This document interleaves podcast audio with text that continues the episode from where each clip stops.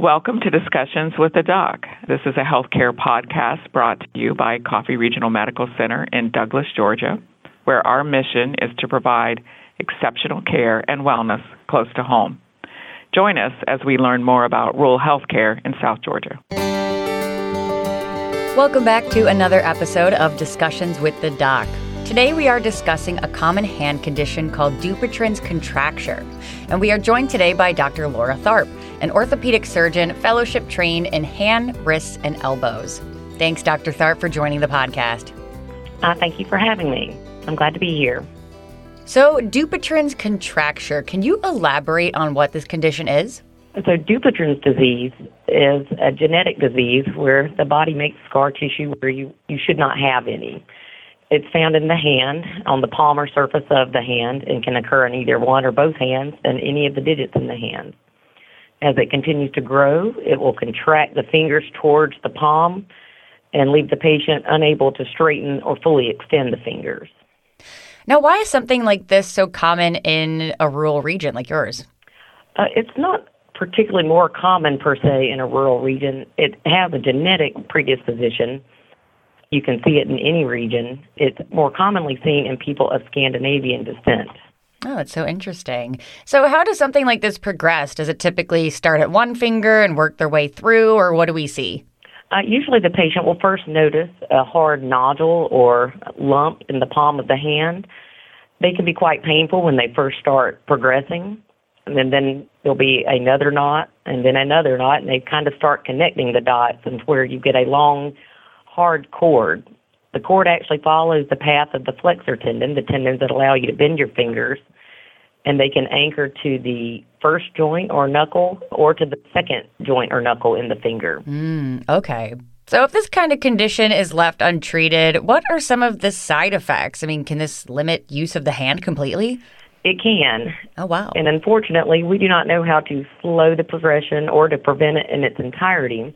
Mm. Once you notice the nodules, unfortunately, there's not a lot of treatment options until you actually start to have the contracture. But the contractures can be severely function limiting. Uh, imagine not being able to get your hand in your pocket or to make a tight fist due to this. So, can patients who are experiencing this make a full recovery afterwards? Is there a way to reverse it? There's a, there are ways to treat it, but unfortunately, there are no ways to fully cure the problem. Mm-hmm. Even with surgery or some of the newer treatments, which include injectables, there will be a recurrence. Now, unfortunately, we can't predict how long it will take for a recurrence to happen or even identify any risk factors such as activity levels, medications, other comorbidities that would make it worse or better. But there are things that you can do to improve quality of life. And what are some of those things that we can do? One of the newer techniques is a medication called Xiaflex, and that's an injectable that can be done uh, in the office. It's a two day procedure where the first day the medication is injected after numbing the finger, and the second day the patient returns for a manipulation in the office, again after numbing the finger. The goal of that shot is to rupture the cord to allow for extension of the digit. Other alternatives are surgical excision of the cord. That's done in an operating uh, room, obviously, and then it's an outpatient procedure where you go home the same day sometimes after both the Xiaflex injection or the surgical procedure, patients may need the help of an occupational therapist or certified hand therapist to work on regaining grip strength. But reasonable recoveries can be achieved. Well, doctor, wrapping up here, is there anything else you'd like listeners to know about this? This is a very treatable condition, and one of the biggest things that we see in a rural area is that someone's been afflicted with this for several years, making it much more challenging to get a good result. So I encourage anyone who believes they have a contracture or a nodule that they're unfamiliar with in their hand to come and have it checked out so we can help keep them as functional as long as possible. Well, Dr. Tharp, I appreciate you taking the time to explain this to us. If this is a condition that has touched yourself or a loved one and you have yet to seek help, contact Dr. Laura Tharp with Orthopedic Surgeons of Georgia at 912 383 6575. That's 912 383 6575 or visit them online at orthopedicsurgeonsofga.com. We've decided to create this podcast to educate our community and enlighten those throughout our great nation about rural health care.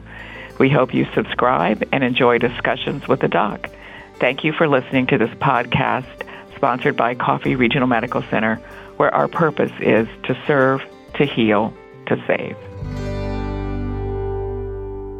This concludes today's episode of Discussions with the Doc. We invite you to download, subscribe, rate, and review our podcast on Apple Podcasts, Google Podcast, and Spotify. For more episodes and information on our providers and services, visit us online at coffeeregional.org. This program aims to enhance your health and wellness knowledge by fulfilling the vision of Coffee Regional Medical Center healthy lifestyles, better lives. None of the information provided in this episode should serve as a diagnosis or approval of the treatment for any ailment. The information and opinions provided in the podcast do not create any type of doctor patient relationship. By listening to this podcast, you agree not to use this podcast as medical advice to treat any medical condition in either yourself or others, including but not limited to patients that you are treating. Consult your own physician for any medical issues that you may be having. The opinions of the guests do not necessarily represent the opinion of Coffee Regional Medical Center.